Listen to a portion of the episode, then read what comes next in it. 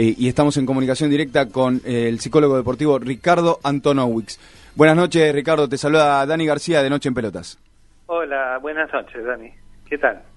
Todo muy bien. Bueno, eh, claramente tenemos estamos a muy cerquita de, iniciar la segunda semifinal de, Boca frente a River, esta, de Copa Libertadores y con lo que trae todo el bagaje que trae esta, este encuentro e incluso todo lo que trajo y derivó en, la, en la, edición pasada, ¿no? Eh, y de, ya de, primera mano te pregunto, ¿cómo se prepara un jugador para un partido como, como este del martes, ¿no? El Boca River. Ah, eh, interesante esta pregunta. Eh, se prepara un conjunto, un jugador, mira, tenemos que dividir en cómo se prepara un jugador individual cómo se prepara el grupo, cómo el técnico este, expresa lo que o transmite lo que quiere para el partido y la opinión este, de los dirigentes y la opinión del público, ¿no? Que a veces, este, bueno, influye en los jugadores porque fíjate que el jugador entrena a la mañana, después se va a su casa y es una persona como nosotros también, mira la tele y bueno, si se enganchan las opiniones de este, los periodistas o gente que comenta el fútbol o gente que habla mal de él o bueno esto va este, requiriendo de ajustes para llegar al partido no ahí ahí te repregunto digo el jugador debe abstraerse de eso o, o puede manejarlo aún mirando leyendo y todo lo que se habla los jugadores no son todos iguales. Cada uno tiene su estructura particular. Hay jugadores que le afecta y hay jugadores que no. Hay jugadores que le afecta, que no les afecta, pero les afecta a la familia. Y por ahí la familia quedan afectados, ¿sí? Porque le molesta a la familia estas cosas que dicen de ellos. ¿no? Es una cosa bastante compleja, bueno, que se charla, se comenta, y bueno, en la semana, en los entrenamientos, y bueno, son cosas que deben irse resolviendo, ¿no? Para el día del partido. Claro. Vos que estuviste trabajando en, clubes y con muchos jugadores, claramente, eh, ¿cuál es la problemática más común que, que podés ver si focalizamos este, e, e, esto, ¿no? Puntualmente, el, exterior, ¿no? la prensa, sobre todo. No, no hay una problemática común. Cada jugador expresa, tiene una vida personal, tiene una historia personal y quizá la relación de eh, su historia, su, su, el momento que está atravesando en relación al juego, eh, cada uno es particular de cada uno. Claro. No, no, no, no hay una cosa que exprese en un conjunto, al menos yo trato este, de no comparar uno con el otro y tratar a, todos como si fuesen iguales. Claro. No, en general siempre apunto a la individualidad de cada uno y para lo que cada uno es la realidad de ese partido, ¿no? Porque no hay una única realidad. Está la realidad o la verdad en cada sujeto. Claro. Cada uno tiene su propia verdad y ve la realidad de una manera independiente e individual. Así que bueno, trabajamos con eso, con cómo ve en ese momento la realidad o cuál es su verdad en relación a este encuentro. ¿Sí? No, no, no hay una cosa en general. Sí, se puede, podemos decir que muchas cosas, que, pero por ahí este, no, nos podemos equivocar. Podemos hablar del estrés, del miedo. Eh, bueno, qué sé eso depende de cada uno. hay jugadores que la presión, eh, bueno, los agranda y hay jugadores que la presión los achica. Claro. ¿no? Entonces no, no tampoco podemos determinar este, si la presión afecta o no a cada uno. Claro. son cosas que suceden y, bueno, este, cada uno va a responder de una manera particular. Seguro, seguro, eh, como en cualquier ámbito de la vida. Digo, incluso me imagino eh, eh, que no es lo mismo de un lado y del otro, ¿no? Digo, de Boca, de River, incluso pensando en esto del estrés o de la presión. Eh, ¿Cuál puede ser eh, eh, las diferencias en el, plan de, afrontar un partido como este en, el plano psicológico? Mira, este, todo depende de cómo el técnico que tiene la responsabilidad de transmitir una estrategia eh, la pueda eh, decir a los jugadores. ¿Cómo lo dice? Bueno, eh, es de suma importancia. O cómo expresa lo que al menos pensó en relación a ese partido. En el juego es una cosa y eh, en el ambiente que se crea antes del partido, que también influye el decir de, y la tranquilidad que le puede dar un técnico a sus jugadores. Son fundamentales. Los técnicos y los preparadores físicos son fundamentales, ¿no? Preparador físico más todavía, porque es el que más contacto tiene con el jugador. Y bueno, si hay un psicólogo, este, ya sería algo extraordinario. Ricardo, ¿qué tal? Buenas noches. Perdona, te interrumpí. ¿Querés terminar? Te dejo terminar tranquilo. No, no, no. Bien, te saludo. Entonces, primero, mi nombre es Lucas. Quería consultarte, em, estos días estuvo hablando Albert Puig, sí, que era como el coordinador de, la Masía en el Barcelona, y hablaba de la importancia ¿no? del fracaso en las etapas formativas, eh, siendo que el partido que se viene por ahí es como a todo nada, o, al menos con, la idiosincrasia del argentino, que lo toma como muy, muy extremo. Eh, ¿Pensás que se puede o se debería adaptar esa idea de, convivir con el fracaso desde, desde, cuando uno es más joven y está en etapas formativas como para después poder llevarlo mejor en el caso de que toque vivir algo como lo que está por pasar el, próximo martes? Bien, pero bueno, es eh, fundamental determinar eh, para cada uno, si me estás hablando de, los chicos, de las inferiores, para cada uno qué, qué significa un fracaso, ¿no? porque para unos un fracaso puede significar no pasar una división. Eh, para unos el fracaso este, puede significar que no eh, que los padres, por ejemplo, eh, no cumplen las expectativas que los padres pretenden. Un fracaso puede decir puede ser que este, la presión de los representantes Albert, por ahí. hay infinidad de fracasos, ¿no? Pero bueno, los fracasos es lo mejor que le puede pasar a alguien en la vida porque los fracasos te van determinando eh, los cambios, ¿no? los fracasos hay, no hay que tenerle miedo, todo lo contrario, los fracasos es, es más importante que un éxito. Un éxito es dura muy poquito, ¿no? La alegría de un éxito dura muy poquito y no te deja una enseñanza. Lo que deja una enseñanza es un fracaso. Pero bueno, hay que trabajar sobre eso. En el último tiempo, un poco en consonancia a lo que, lo que estábamos hablando recién, se hizo más fuerte la psicología en el fútbol. Eh, pero, pero ¿desde cuándo arrancó realmente eh, esta ciencia eh, metiéndose de lleno en, el deporte? Mira, ¿de cuánto arrancamos? Porque yo fui uno de los que se inició acá, hará como 20 años más o menos, y que fuimos batallando, este, bueno, eh, fuimos muy cuestionados. Eh, ¿Por qué, por qué llega, perdón, por qué llega la cuestión primero? ¿Y por qué somos cuestionados? Porque siempre la presencia, hay una representación subjetiva, eh, y más en los dirigentes, que el psicólogo puede ver más allá. En realidad vemos un poco más allá no como videntes, pero sino que podemos escuchar lo que alguien dice un poco más allá de lo que alguien de ese que dice.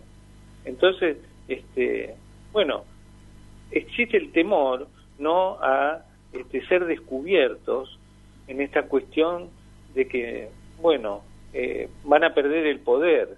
Si otro sabe un poco más que los dirigentes, bueno, pueden perder el poder y a veces pasan los técnicos, que los técnicos no tienen la más mínima idea, pero la más remota idea que me, tocó pasar eh, de lo que quiere decir ser un psicólogo, mm. este, y bueno, ellos dicen, yo soy el psicólogo del equipo, ¿no? Este, vos fíjate que hay muchos que dicen, yo soy el psicólogo del equipo, pero bueno, no, vos le preguntás qué es un psicólogo y no, no, no saben ni para qué sirve la psicología. Bueno, pero estamos acostumbrados a, lidiar con esa gente. Ahora cada vez menos, ¿no? Ahora cada vez los técnicos advirtieron que tener la opinión de alguien que está formado este, bueno, puede ayudarlos en el rendimiento de su equipo. Bueno, pasó mucho tiempo y, nuestro trabajo fue muy arduo. ¿no? Yo trabajé en inferiores, eh, con chicos de inferiores, eh, con muchos técnicos estupendos, con muchos preparadores físicos, y bueno, tuve la suerte de estar al lado de Menotti, de Beleardo, ¿no? Y, realmente, bueno, intercambiamos. Por supuesto que yo aprendí de fútbol eh, un montón. Claro. Pero ellos también aprendieron de cosas que yo también aprendí, ¿no? Y que les pude transmitir. Y que fue muy útil. Bueno, qué sé yo, en ese intercambio, eh, por supuesto que el deporte crece. Ricardo, y en relación a esto que decías, ¿no? De, este enriquecimiento mutuo por ahí con, los entrenadores o mismo los cuerpos técnicos, ¿ellos de alguna manera también se someten por ahí a, tener estas charlas que, por ahí son más introspectivas para ellos mismos, más que en general cómo, cómo manejar el grupo? Me refiero a que si también eh, ellos tratan por ahí de, analizarse un poco desde su lugar, ¿no? Como, como conductores de equipo. Sí, sí, sí, trabajé con técnicos que... Eh, que por supuesto decidieron empezar una terapia, ¿no?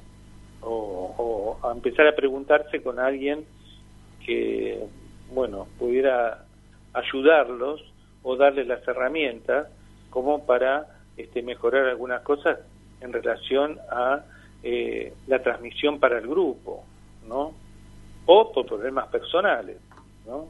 Claro, eso ya es eso ya es un logro o sea, para mí fue un logro que alguien sea un poquito más feliz en la vida, ¿no? Y que pueda tener más herramientas como para eh, lograr mayores éxitos. Bueno, eso fue un logro. Eso lo podemos conseguir. ¿Notás que con los entrenadores jóvenes por ahí es, más fácil este acercamiento o también hay como cierta resistencia o por ahí ya no tanta? No, no tanto. Ahora con los entrenadores más jóvenes, este, según, pero depende de cada entrenador, ¿no? Hay entrenadores que se creen que, que no necesitan de nadie y bueno, eh, alguien que no necesita de otro este, se aísla mucho y... Me imagino que a los jugadores le pasa lo mismo. Vos sabés que los jugadores son más receptivos a, a, que los ayude. Son más receptivos. No, no, mira, atendí un montón de jugadores, atiendo jugadores, me consultan muchos jugadores.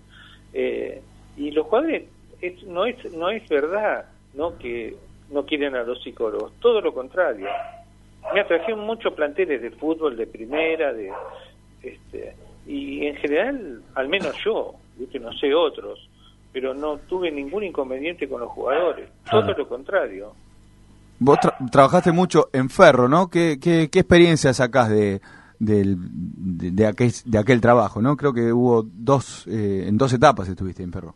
Sí, tuve en dos etapas. La primera eh, tuve con el Tata Brown, que empecé con él, que hicimos un trabajo excepcional, me parece excepcional. No, hicimos, porque fuimos todo lo que hicimos un trabajo excepcional y creo que Ferro estaba encaminado, pero bueno, al Tata lo convocaron para la selección y bueno, se desvirtuó todo eso que habíamos hecho, ¿no? Y él, bueno, decidió irse a la selección eh, y bueno, vino otro técnico y dijo que justamente que no necesitaba un psicólogo porque eh, él podía solo, que no necesitaba un psicólogo. Ah. Y bueno, la institución me, propuso quedarme, pero yo decidí que no.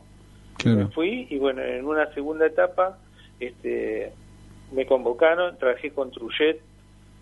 Carlos Trujet extraordinario, una persona realmente extraordinaria con su hijo también. Fueron fue un momento bárbaro, ¿no? Y hay, mira, hay muchos jugadores de primera y, en la selección que salieron justamente de esa camada con la cual trabajamos estupendamente, ¿no? Bueno, para eso sirve, ¿viste? Un psicólogo. Claro, para claro. trabajar. Yo, no, yo no tengo el perfil ese de andar diciendo cuánto, a quién atendí. No, no, no me gusta eso, pero porque me parece que es una cosa íntima. Pero bueno, ya que me nombras del equipo, eh, hicimos un buen, un buen grupo, se formó un buen grupo, ya no era un equipo que se juntaban un montón de personas para jugar, sino que se formó un grupo, teníamos un objetivo claro, y bueno, lo desarrollamos hasta donde pudimos, pero muchos de los jugadores jugaron en equipos grandes de esa camada. Claro. Y siguen, siguen jugando en equipos grandes, ¿eh? y algunos en la selección. Vos decías, el técnico este, que llegaba no quería un psicólogo, el club te ofreció quedarte, bueno, más allá de que vos elegiste eh, dar un paso al costado, en ese caso, eh, ¿qué, ¿qué, rol ocupa el psicólogo cuando el técnico no quiere este, los servicios, pero el club eh, quiere que trabajes ahí?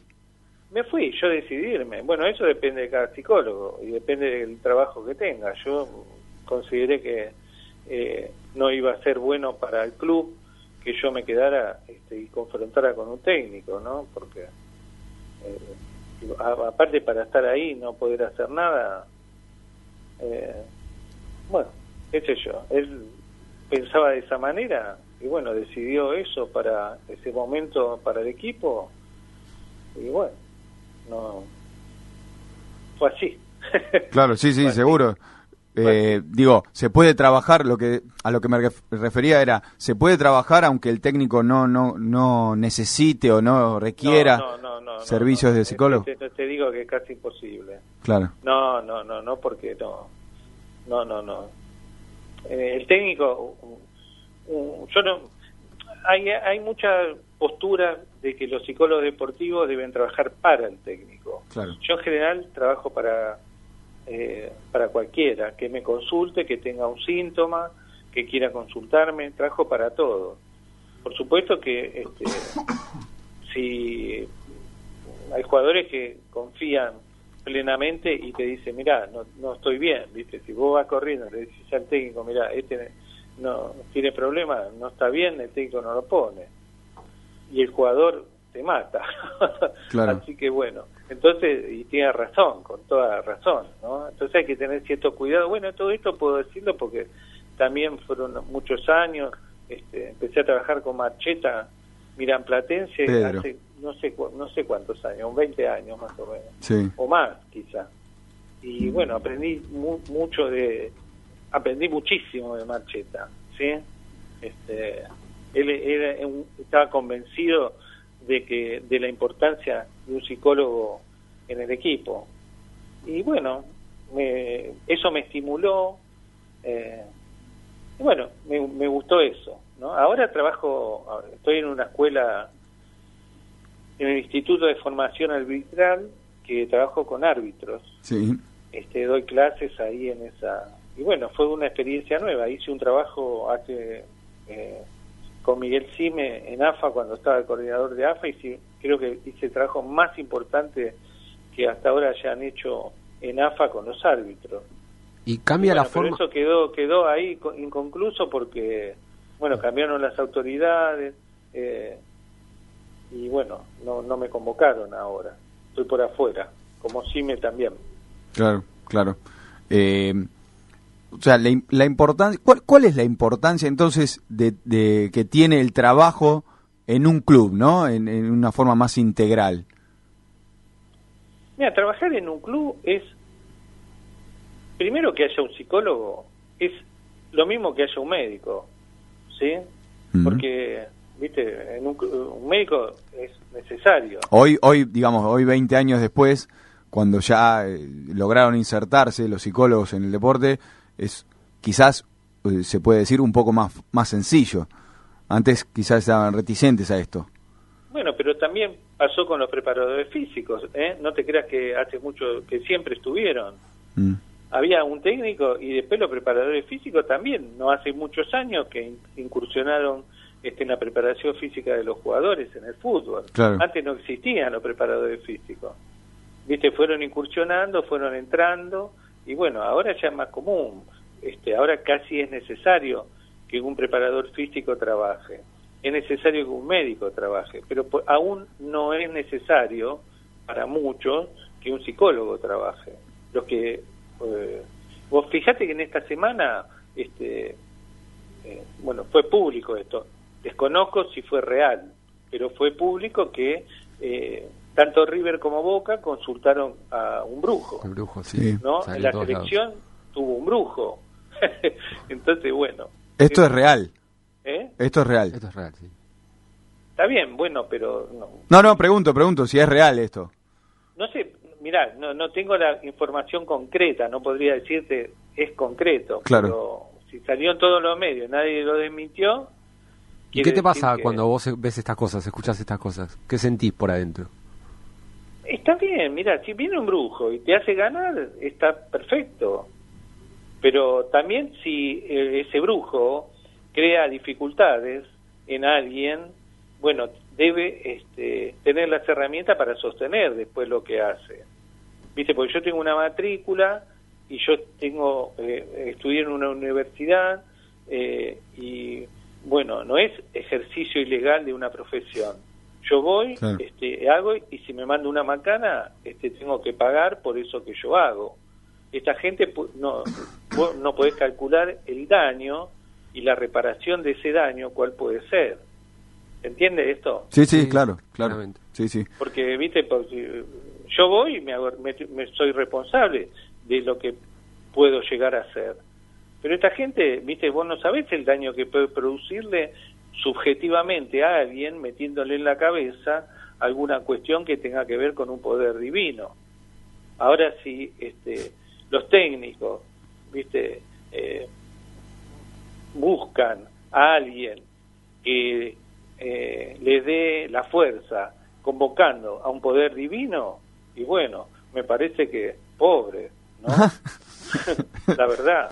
Este, eso invalida su conocimiento. Una esa y la otra, en algún momento las fuerzas esas divinas se pueden chocar, ¿no? Entonces, ¿cuál, ¿cuál predomina? ¿Cuál predomina? Claro, porque mira, si tanto como Rive como Boca y convoca a los dioses o a esa fuerza divina, vos cómo sabés a la fuerza divina que convoca de qué equipo es.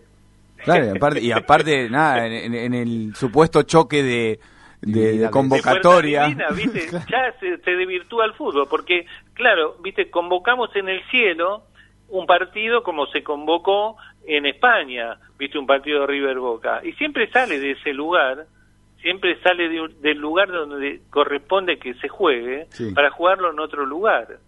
Claro. Entonces ya, este, bueno, también se desvirtúa eso, ¿no? Está bien, que, que, llamen a quien quieran.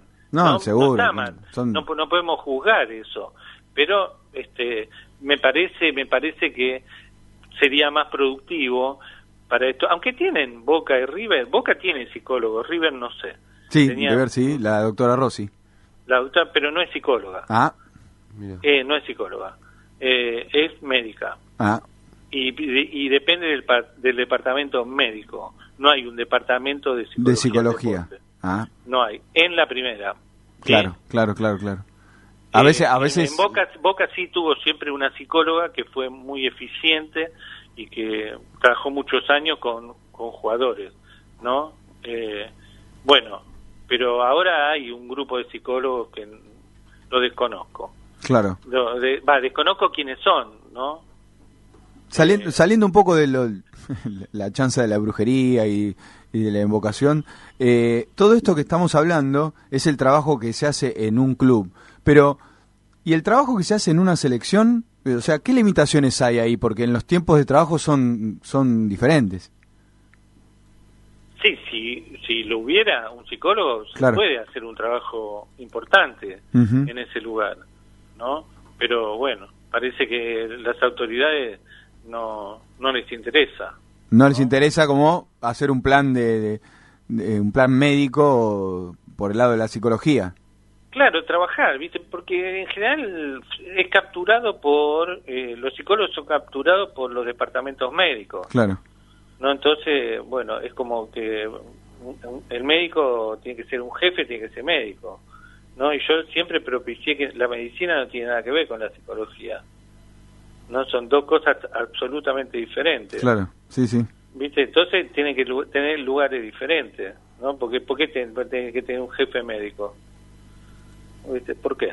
Claro, claro. Y eh, en el caso de, la, de, una selección donde quizás las autoridades de la federación no, no quieren emprender un viaje eh, frente con, eh, de la mano de un profesional de la psicología, pero al jugador le sirve que en su club, donde, donde juega todos los, todos los domingos, eh, haya un profesional de la psicología? ¿Le sirve eso para cuando va? Duda, no te quepa la menor duda.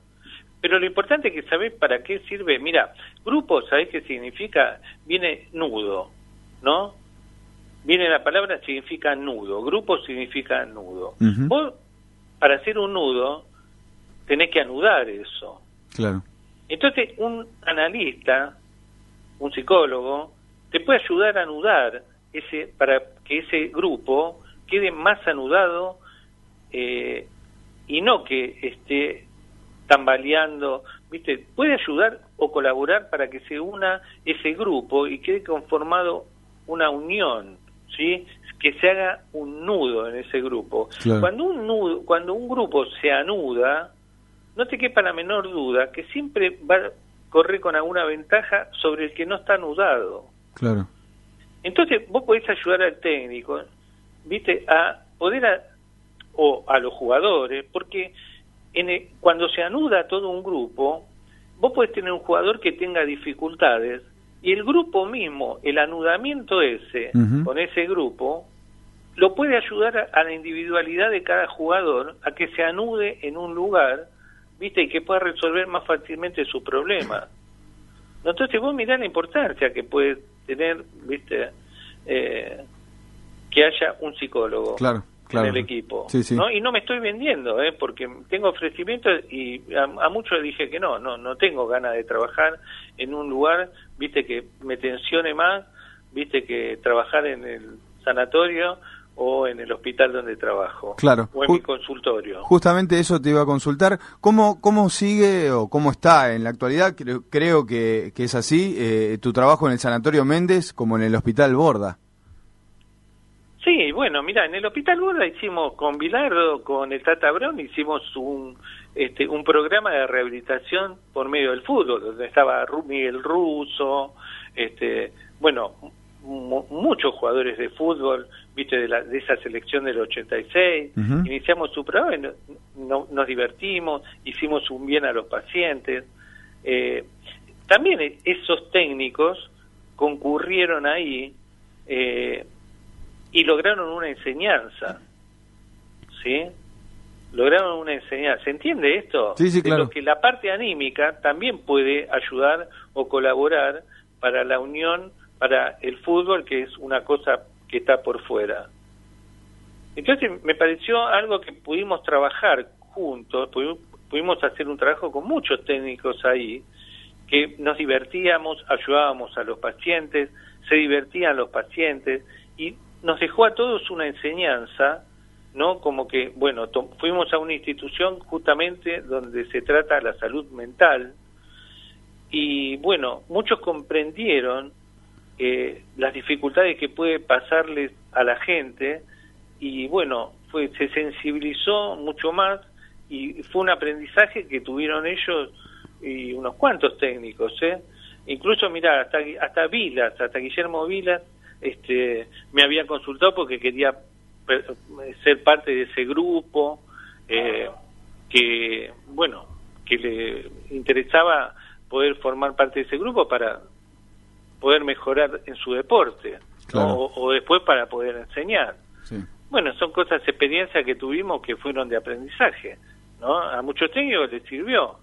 Eh, yo hablo con Miguel Russo y, bueno, y estamos en contacto con eso, ¿no? Muy bien, Ricardo. La verdad te, agradecemos el tiempo acá en Noche en Pelotas y la verdad muy claro con los conceptos para dejar este o disipar mejor algunas algunas dudas a veces de las que se generan en torno a la psicología en el, en el deporte en el fútbol específicamente. Bueno, bueno, este un gusto para mí poder charlar con ustedes y poder expresarme libremente este como lo hago en todos los lugares. ¿no? Si puedo este, transmitir alguna enseñanza, bienvenido sea. Y si por ahí a alguno no le gusta lo que digo, también este, podemos charlarlo, este, porque tengo un recorrido con esto y tuve éxitos y también tuve fracasos. Como todos. También trabajé en otros deportes con, con otros deportistas y en el trabajo ya eh, llevo casi ocho campeones del mundo. Así que, bueno, trabajé con ocho, que, con ocho deportistas que fueron campeones del mundo. No es poco. bueno, tengo una experiencia con eso también. ¿no? es poco. Y algunos, por primera vez en la historia de Argentina, salieron campeones del mundo, ¿no? Así que bueno, eso es un orgullo y un orgullo el reconocimiento que tengo de esos deportistas. Sobre todo uno de los impulsores de, la psicología en el deporte, como decías al principio. Y yo empecé a formarme, sí, sí, sí.